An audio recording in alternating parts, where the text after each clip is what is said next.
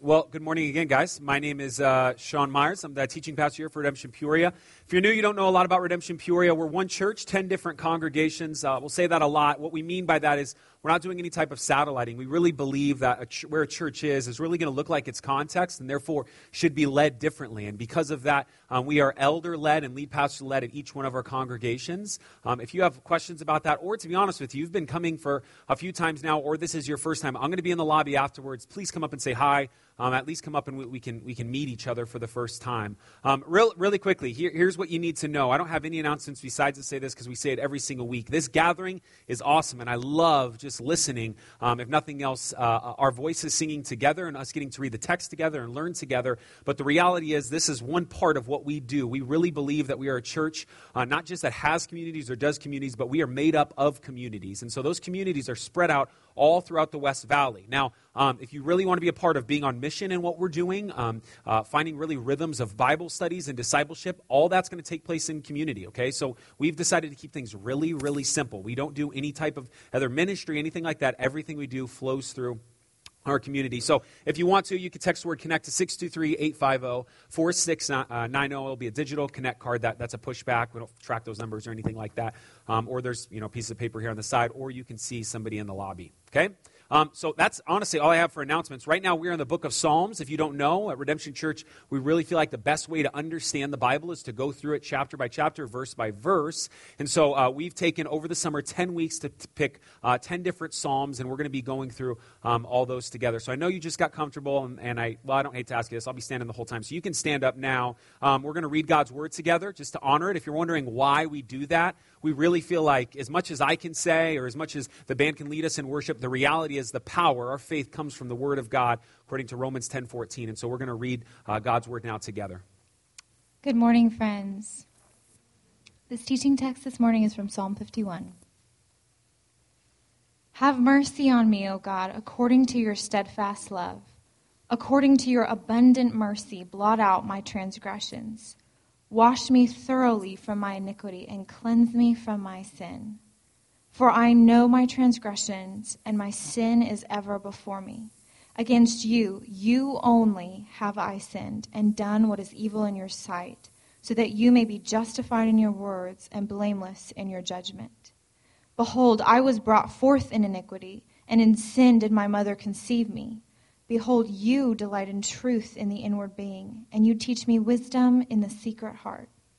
Purge me with hyssop, and I shall be clean. Wash me, and I shall be whiter than snow. Let me hear joy and gladness. Let the bones that you have broken rejoice. Hide your face from my sins and blot out all my iniquities. Create in me a clean heart, O God, and renew a right spirit within me. Cast me not away from your presence, and take not your Holy Spirit from me.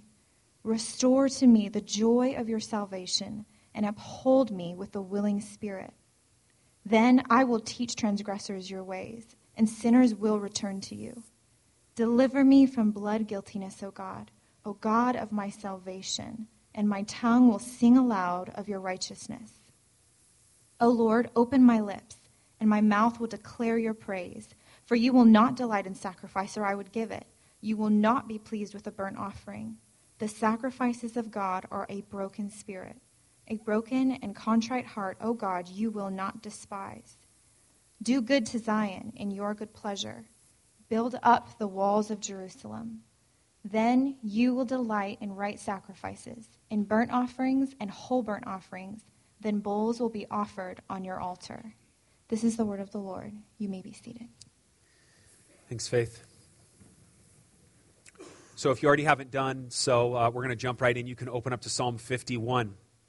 Uh, uh, here, here's uh, what I want to say as we open up to Psalm 51. There's a couple things I want to go through, but just so you know, we have about four weeks left after this to go through the book of Psalms. Uh, um, I really encourage you to make sure you are here next week. A guy named Josh Prather, who um, uh, works for Big R Redemption, all the churches, he helps connect the churches to community focus uh, activities going on and global things that are going on uh, to do different types of mission work and all of that. He's going to be here walking us through a psalm. And then John Demeter and Jim Ellis will walk us through. They're the two elders here. And then I will come and finish us off with the book of Psalm. And then in the fall, we're going to go through the Sermon on the Mount, the sermon that Jesus gave in the book of Matthew. So we're excited to do that. Here we go Psalm 51. Um, if you're looking at the, the uh, if you're looking at an app, it's going to be harder to do this. But if you're looking at um, a Bible, which doesn't require battery, verses one through twelve um, is going to be this where we're going to sit. We're going to go through this section, okay? And then um, we're going to talk about verses thirteen through fifteen, then sixteen through seventeen, and then eighteen and nineteen um, as we kind of get to the end. But we're going to really hammer home those first things. Now, before we do that, um, we need to read the heading, and we've been trying to read these headings as we open up in these psalms because they provide direction. And this psalm specifically is one of the few few psalms Psalms in the Bible that gives us a kind of historical pinpoint uh, time that we know when this was written and why it was written. And so it requires that I tell a little bit of that story this is what it says, if you notice in your, your Bibles the beginning of Psalm 51, to the choir master, a psalm of David, when Nathan the prophet went to him, him being David, after he had gone in to Bathsheba. Okay, so this is going to be some rated R stuff. Let, us go at it. Um, uh, uh, David, if you don't know who he is, the dude who kills Goliath, right? He starts off as a shepherd boy, um, really following God, known as a, a, man after God's own heart. Uh, eventually, he's called to be king. The thing is, the guy who's the king at the time, a dude named Saul, doesn't want him to be king, and so really does a lot of pushback, throws air, uh, spears at him, tries to kill him, makes him hide in caves, but eventually David does rise to power. Now, when he rises to power, he gets all that comes, comes with it, right? He not just gets the power, but the control. He gets the, the money, he gets the animals, he gets the house, he gets it all. And so one day he's sitting on his house and something happens. This is the story that takes place in Sam, uh, 2 Samuel chapter 11. Let me read verses 2 through 5. It happened late one afternoon when David arose from his couch and was walking on the roof of the king's house that he saw from the roof a woman bathing.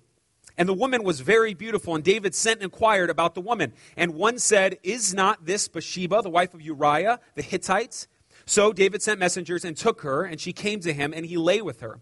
Uh, then she returned to her house, and the woman conceived, and she sent and told David, I am pregnant. Okay, let me break down the story. David now has all this power as king, a man after God's own heart, acts honestly like a terrible human being in this moment. He is standing on his roof as he looks down across all of the city below him, and he sees a woman, and he calls her beautiful. Let's be straight. He's not looking at her going, she really has good looking eyes. Okay, there's, there's something about her right? There might be kids in the room, so I got to be careful. But I'm just saying he likes what he sees. And in seeing, in seeing all this, he goes, "Hey, who is that?" One of his servants comes up. Well, you know what? That's the wife of Uriah. Okay, cool. Why don't you tell her to come to me? So, so, so she comes. Uriah's not there because Uriah's off at battle. So when she comes to him, she he sleeps with her. Eventually, she goes away. To David, it was a one night stand, but she's not done because she goes back to him and says, "Hey, I'm pregnant."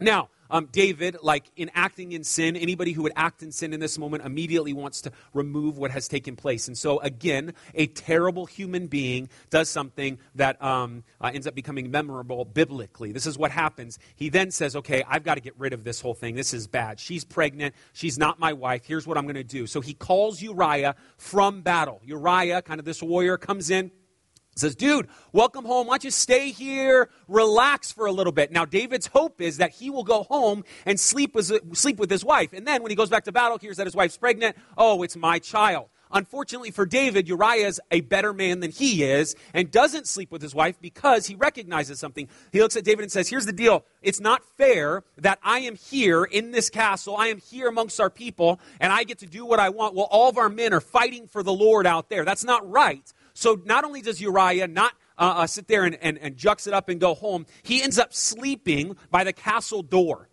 He ends up staying there, says, I'm not going anywhere. Give me the order when I can come back. David says, uh, Well, just give it a couple days. He takes a couple days every night. Uriah sleeps by the castle door, ready to have orders to go back into war.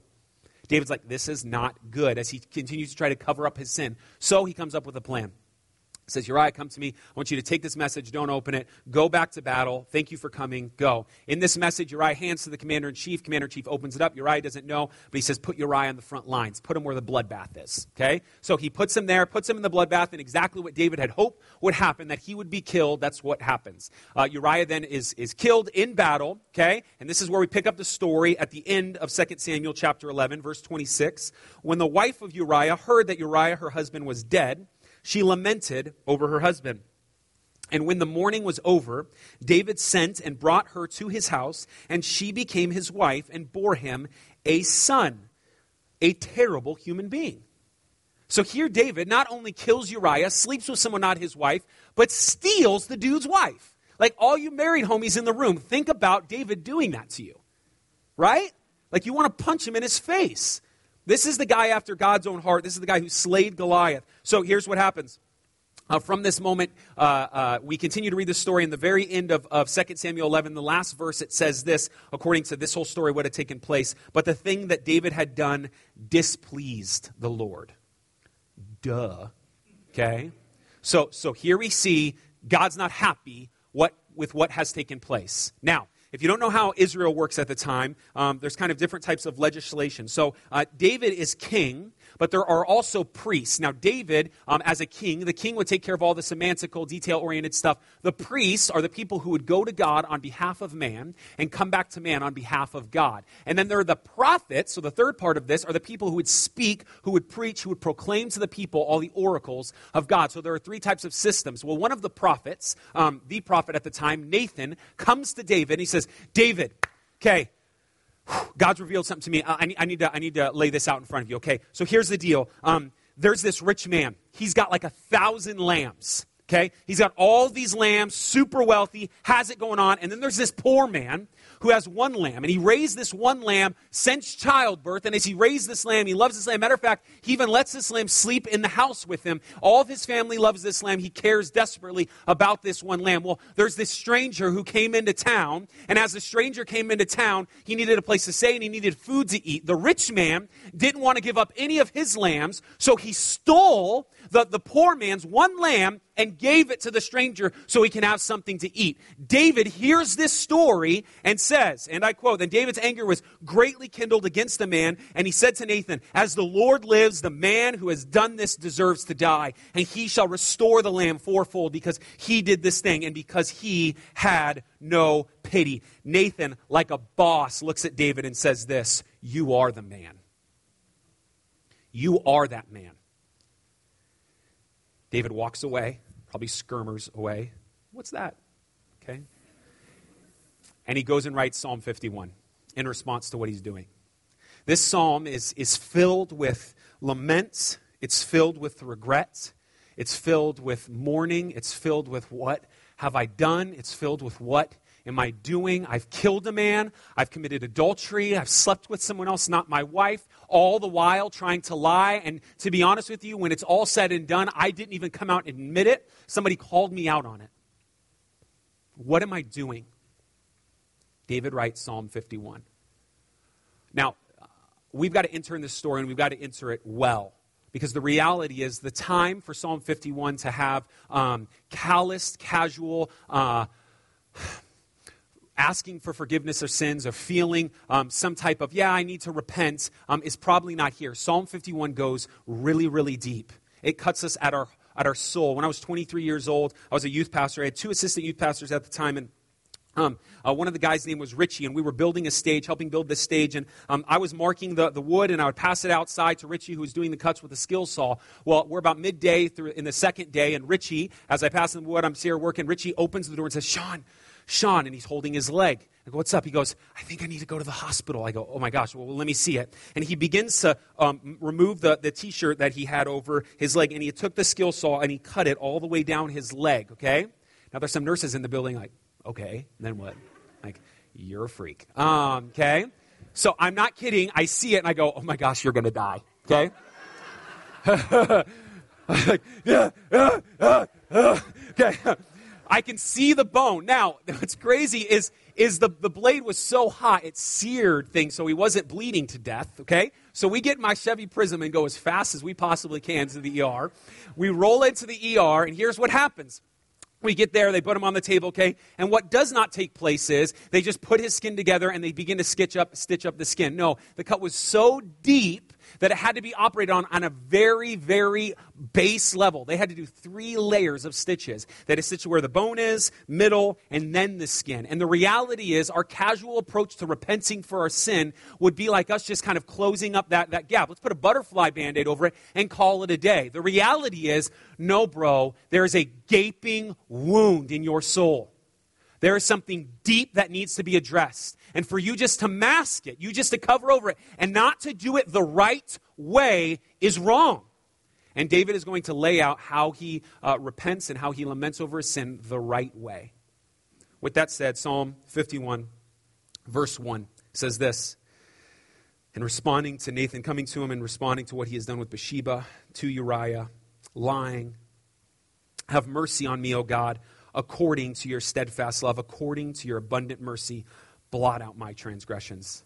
Now he's going to come out swinging with these requests, but hear how it starts. Hear how it, how it, how it comes, the, the, the heart in which it comes from. It does not come from a place of, God, I need mercy and I need love. No, no, no. I need love and I need mercy according to your standards.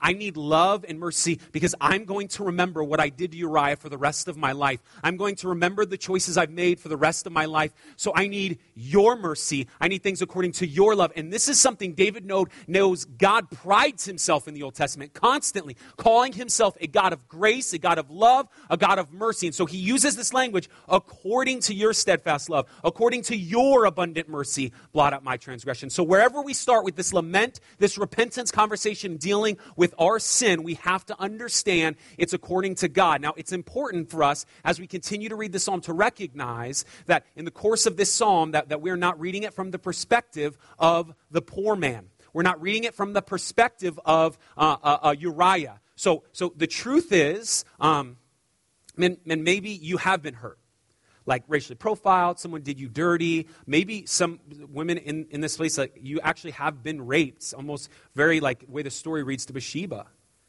Uh, I'm not saying those things aren't real. All I'm saying is immediately what we need to recognize is to this psalm, we're not the affected, we're not uh, the victim. No, no, no. We need to read this psalm from the perspective of, like me, I, I have done more things wrong than just things done wrong to me. I am, the, I am David. I am the rich man.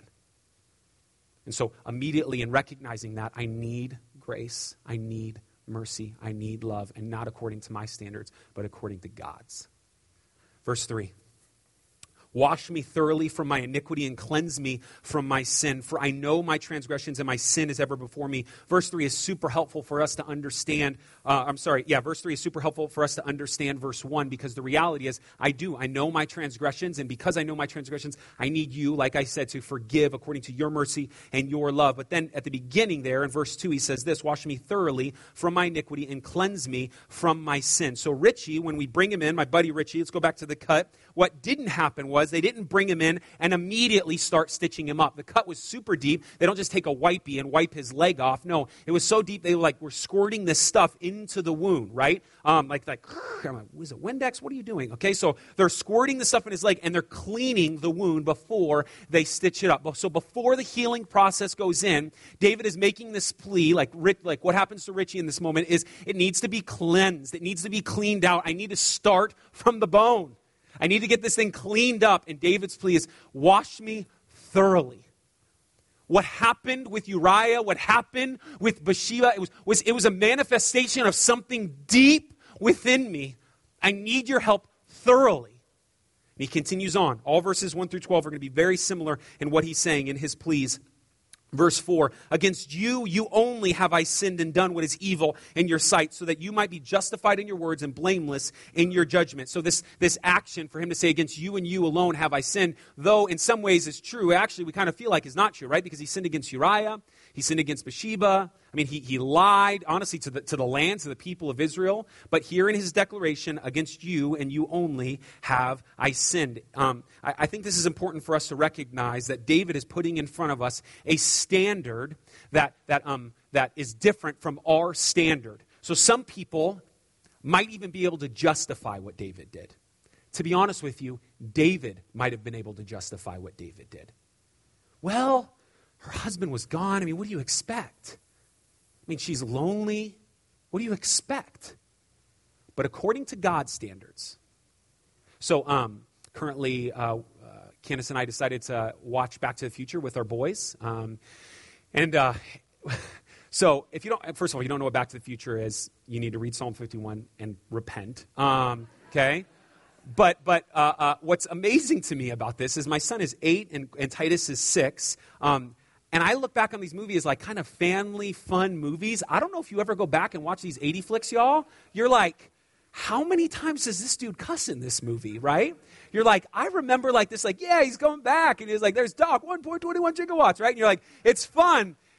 he's like dropping like H and D. He's like, you know, and it's like, and I'm like, oh my gosh, I'm going to hell. I'm not a good parent, okay? Um, you're just not. And what's, what's funny, the reason I bring this up is because my standard before, as I look back, was way different than my standard is now, right? So my standards change. And so David is looking at God's standard in this and saying, against you and you alone have I sinned. Sin in dealing with maybe interaction between myself, you, and creation, but the reality is I need to deal with this thing that is affecting uh, between God and I. And at the end of that, verse 4, um, so much so that he, he honestly appeals to the fact that God would be right if he punished him, right? So he says, um, so that you may be justified in your words and blameless in your judgment. The reality is God would be right in judging him. And, and as a matter of fact, he does. Um, if you don't know how the psalm uh, or the, the story continues to go, uh, he ends up saying, You're forgiven. But the truth is, what's going to happen is the son that you uh, conceived with Bathsheba, he's going to die. And this sends David kind of down a, a spiral where he's fasting and he's praying. Um, and so, so God absolutely does forgive, but there are punishment, there are consequences to, to, to, the action that he, he took in that moment. And so David comes to him pleading, God, wash me thoroughly. Against you and you alone have I sinned. You're justified in your judgments, though. So he continues to, to say this, verse 5 uh, Behold, I was brought forth in iniquity, and in my sin did my mother conceive me. Behold, you delight in truth in the inward being, and you teach me wisdom in the secret um, heart. Side note this verse is usually used within Reformed theology to explain that the question that's always thrown out there are children uh, born naturally wicked or are they born naturally good? Good or evil right? And, and um, this has always been used listen from my mother's womb i was born into um, is that is that the neelys? Neelys y'all. They just had a baby don't try to sneak in here. We saw your beard from the parking lot, Michael. What you doing, bro? Come on. You dirty snake. All right, where were we? Something about the Bible. Um, okay, so, so besides that, here's what I think ultimately what's taking place in verses 5 and 6. Behold, I was brought forth in iniquity, and in sin did my mother conceive me. Behold, you delight in truth in the inward being. Um, I think, in a very poetic way, what David is saying is, I have sin deep within me. I have issues deep down within me. But God, you care about those deep down issues. So it's not something, again, I can just wash over. He's repeating this declaration. I've been born, there's at the genesis of who I am, I've been dealing with sin. And here's what happens. You care about the genesis of where I've begun. You care about my core. You, you don't care about me just getting it right and the actions. You care about why.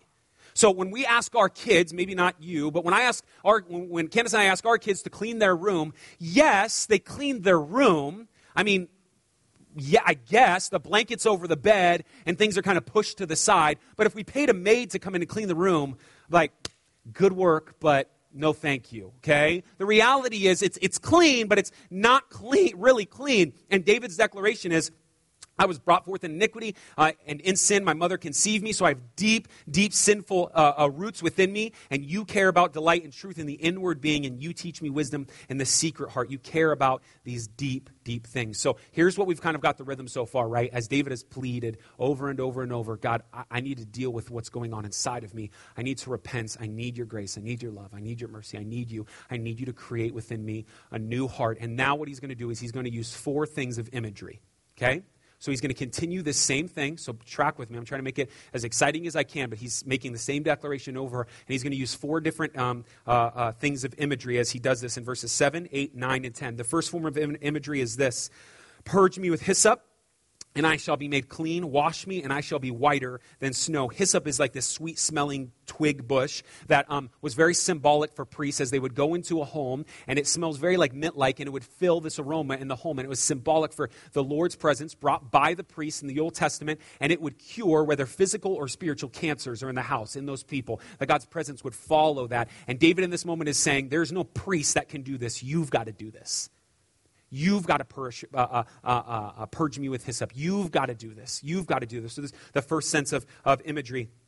Second one is he says, Let me hear joy and gladness. Let the bones that you have broken rejoice. Here's the thing about this in verse 8. Um, only those of you who are Christian in the room, who God has spoken to to redirect your life from, from away from sin, are going to understand what happened. So uh, for Sean Myers personally, experiencing sleeping with his girlfriend, which now wife, um, over and over before he's married, every time I would get in this cycle, but what would happen is I would feel crushed. Like it's this, it's like this, God, what am I doing? Like my bones are breaking. I feel crushed this conviction that you're bringing on me is right because I'm sinning, but I hate it. Why do I continue to do these things? Why do I continue to walk out this path? Why do I continue? Why do I continue? And David's hope, David's prayer, David's ask is let me hear joy and gladness. Let the bones that you have broken rejoice. God, I've done this. You've broken these bones. You've convicted me. I feel the weight of this. And I'm telling you, the symbolism in all the psalm I relate to most in verse 8. I feel like when I'm deeply convicted by God, my bones are being broken. And in this moment, he's saying, God, save me.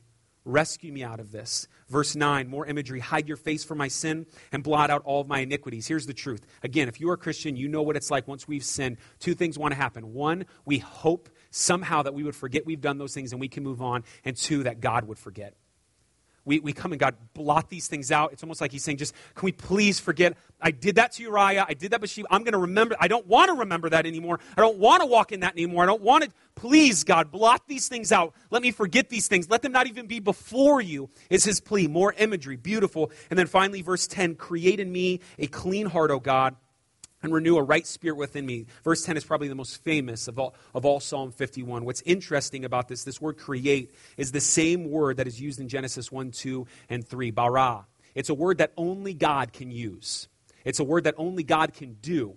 So we as humans can create things, but it takes things for us to create them, right? So I can I can make a house, but I need wood, I need nails. God is the only one that can create out of nothing. And that's the Hebrew word bara, and it's used in Genesis. And David knows this fact, and he says, God, create in me, make me Genesis again, restore unto me my your salvation. It's beautiful. So, as we kind of wrap this up, as he's made the same plea over and over and over again, if you've lived in repentance, you know that it's not just so, okay, just ask for forgiveness and move on. You feel like this crime. And, and, and we haven't even murdered anyone, right? Like, eh, like to sleep with someone else's wife. I mean, those things haven't even taken place. And here's David in this deep sin. And finally, in verses 11 and 12, we get at the core of everything he's asked up to this point. Why he's asking these things. The plea is this Cast me not away from your presence, and take not your Holy Spirit from me. Restore to me the joy of your salvation, and hold me with a willing spirit. God, I don't know what has happened in the midst of all of this, but for the love of your name, don't go from me.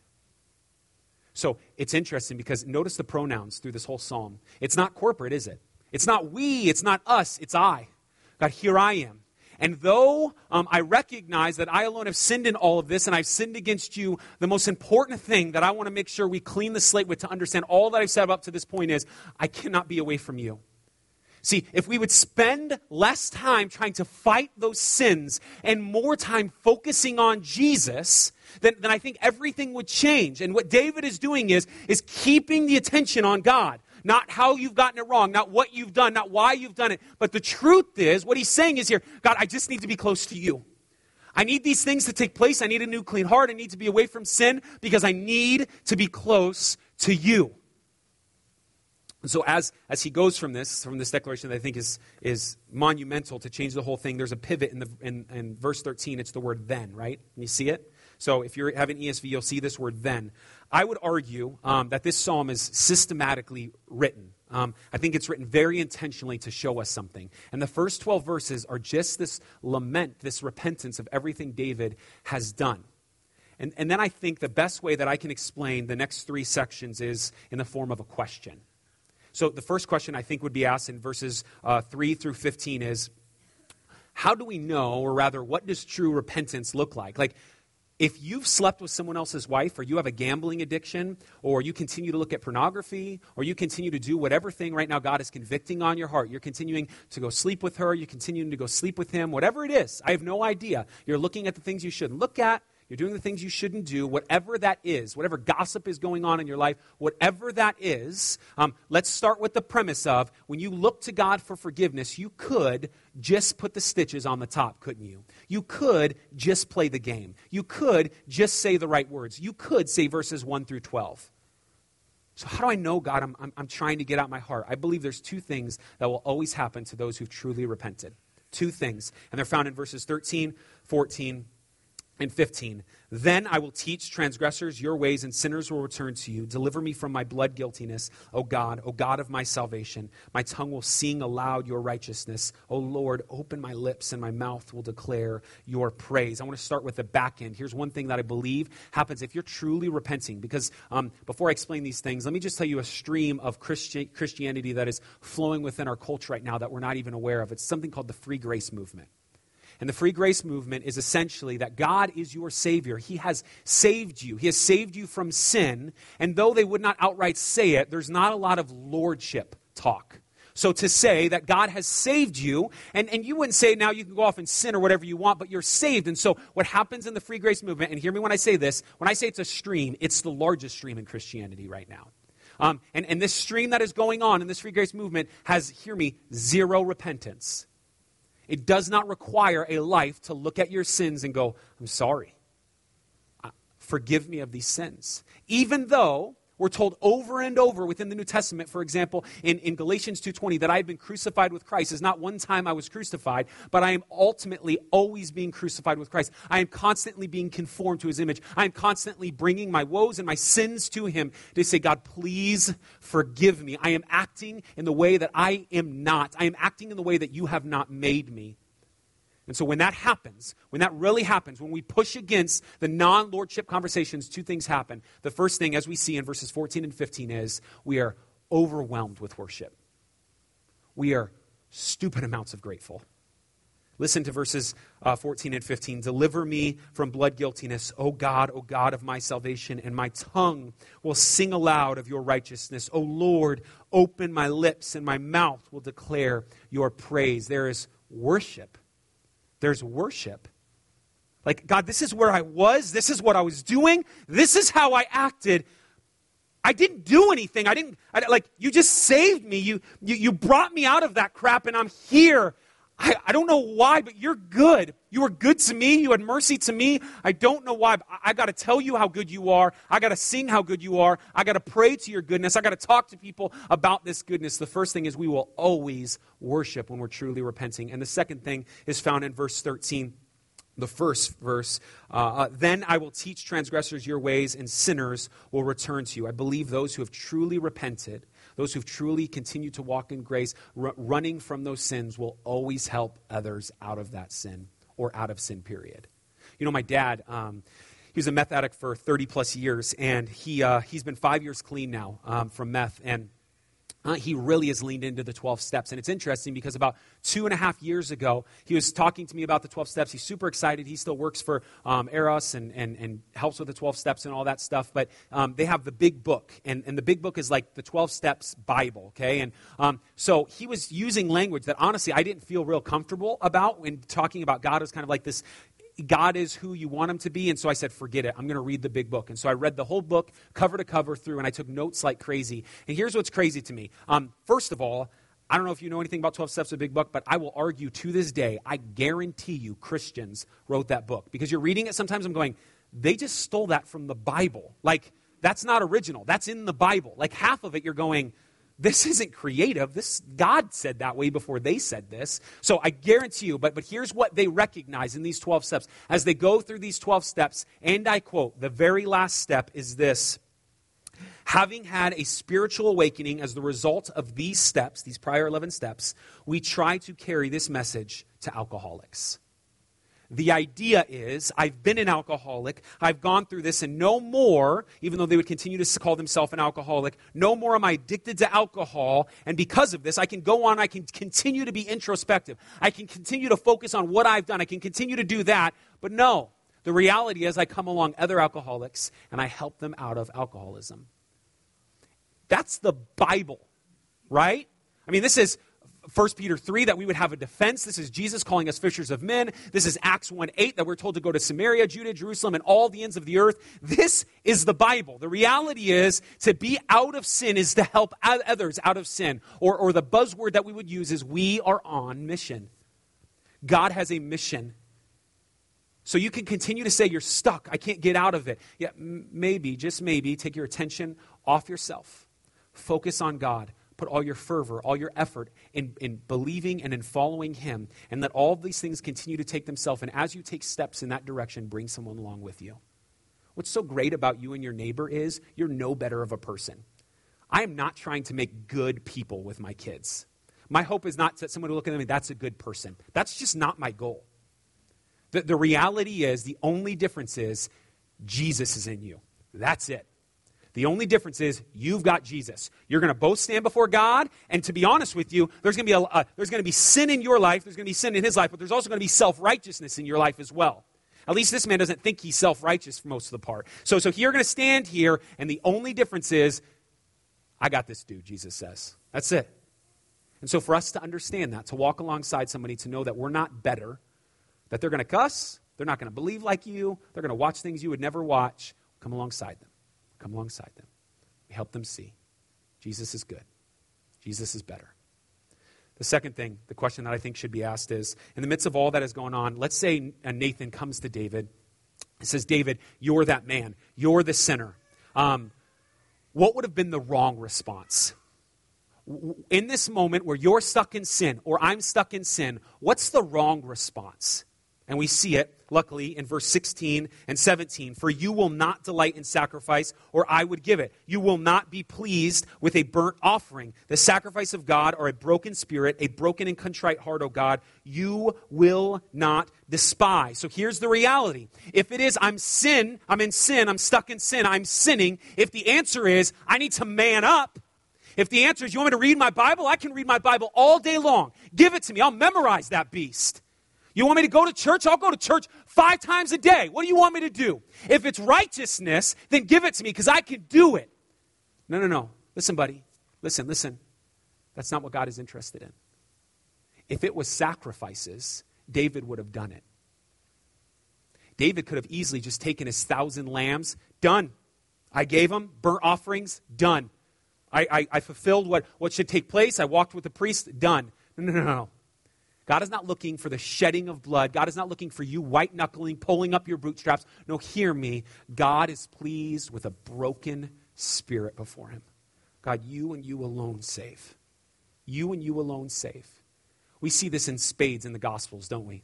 The story of Jesus is Jesus comes on, he messes with all the religious leaders, and at one point in Matthew, he calls them out. And here's how he describes these religious leaders. In Matthew 23, 25 through 28, he says this What sorrow awaits you, teachers of religious law, and you uh, Pharisees, hypocrites!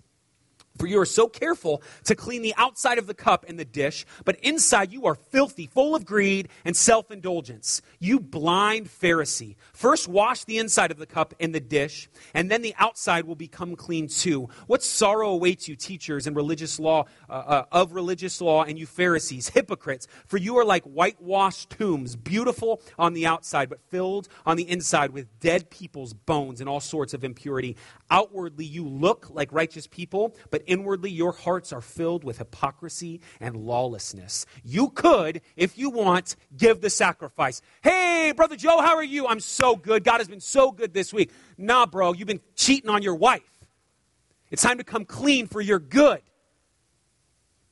So, as we embrace this, the wrong approach is to take steps in the direction of getting it right before we deal with our heart. Because all we're going to find is religi- religiosity. All we're going to find is you avoid Harry Potter and Pokemon, right? Okay, I say Pokemon because Josh Calvono sent me a video of a guy who says Pokemon's demonic. So um, that's why I say that. Sucks for you guys. Um, I don't play it. But um, so, so here, here's what I'm saying. We can do and not do a ton of different things, but that is not what God is interested in. That is not what God is, is, uh, what, is what pleases God. All right, our last two verses, it says this. With all that said, um, I would love to ask the question now after David repents and he laments for what he's done as Nathan has called him out. And now here he's done. He's, I mean, we almost got sick of it for 12 verses. God, I'm sorry.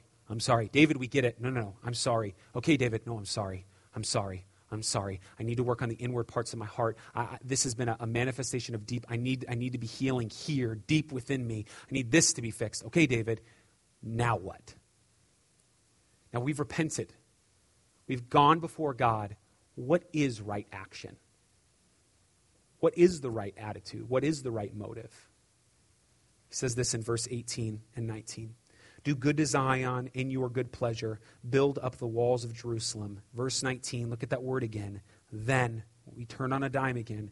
Then will you delight in right sacrifices, in burnt offerings, in whole burnt offerings. Then bowls will be offered on your altar. Now, you don't, de- you don't desire sacrifices. That's not what you're looking for. You want my heart to be fixed. But man, once my heart is fixed, as much as I may have tried to get Triple X software to not look at women on rooftops or whatever you want to call it, the reality is, once my heart is fixed, now there's action. Now let's talk. Where, where these two worlds almost look parallel, don't they? The man who comes to church and plays church, he, he does all the, the right things for the wrong reasons. And then you have this other person who's, who's broken, who God has saved truly, and they're almost acting the same exact way. And we can't tell the difference. But here's what we do know someone who is truly saved will never act on their own accord against God intentionally. The, the one who's truly saved will fight. The one who's truly saved will go to war against sin. The one who's truly saved knows that the joy is promised by this world. They're lies, man. They're lies. They're lies. They're lies. They're lies. They're lies. They're tricking you. They, they've brought you in. Look at her. She's beautiful. They've brought you in. No, no, no. No one has to know. Have him killed. They've brought you in. Just keep it on the low. They've brought you in and they've lied to you. Idols will never fail to fail you. They will lie. They will beat you up and they don't care. You know what the beauty of the gospel is? That we start with acceptance. That we start from a place of, you're mine. And because you're mine, do. Because you're already accepted, love. Because you're already accepted, give. Because you're already accepted, sacrifice. So I fight sin. I avoid movies with nudity in them, personally. I can't watch movies with a terrible amount of language in them, besides Back to the Future. There are certain things that I've put in that I said, I cannot do that. I remember very specifically, 19 years old, knowing I had to stop listening to R. Kelly. Worst day of my life. I knew, I knew what R. Kelly was doing was, was affecting the way I viewed women. And I don't mean just like a, like I wanted to sleep with, I, I, and it wasn't right. So I fight. I fight and I hate sin. But I don't do that to be accepted. Because I am accepted, I do that. You've got to understand the order here, because if we get it twisted, we're going to be lost. And that's the order David lays it out. That's what's put in front of us. Tim Keller, in his book, The Meaning of Marriage, which I think, by the way, marriage is a perfect symbol of this, right? No one goes to the altar and goes, okay, um, to show you that I love you. I, I'm just, I'm going to give everything, and maybe at the end of your life, you'll know that I love you. No, we make a declaration of our love, and from that moment on, we continue to fulfill that vow. Because we love, I get my butt up and do the dishes. Because I love, not to earn my wife's love. It says this We are more sinful and flawed in ourselves than we ever dared believe. Yet, at the very same time, we are more loved and accepted in Jesus Christ than we ever dared hope. Let's pray.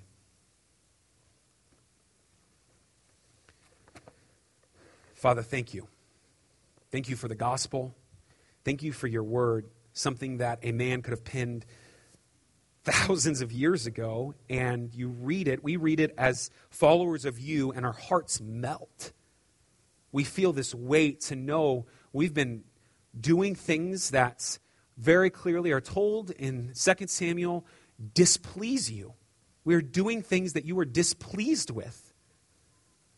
May we repent of those sins. May we not try to cover them up or, or have right action to move them to the side. May we repent of those sins. May you cleanse that gaping hole in our leg deep. May you sew it up right. May we move forward correctly. God, help us and from that place, God, we want to give all of our life. You are our Lord. And there are things that we want to do that we should not, could not, and will not because we follow you. There are, there are opinions that we have that need to be conformed to your image. There are things about us that are sinful. God, please, you declare us saints. May we learn to walk positionally like that. Help us. Help us. Jesus, we're grateful. We're so grateful for your blood we're grateful that this psalm sums up the gospel. That Jesus, you've accepted us, not based on our own merit, but based on what you have done. And because of that, man, we want to we want to please you with our life. We are overwhelmed with worship. We are overwhelmed with gratitude according to your grace, according to your mercy, according to your love. Love you. Praise you in Jesus' name. Amen.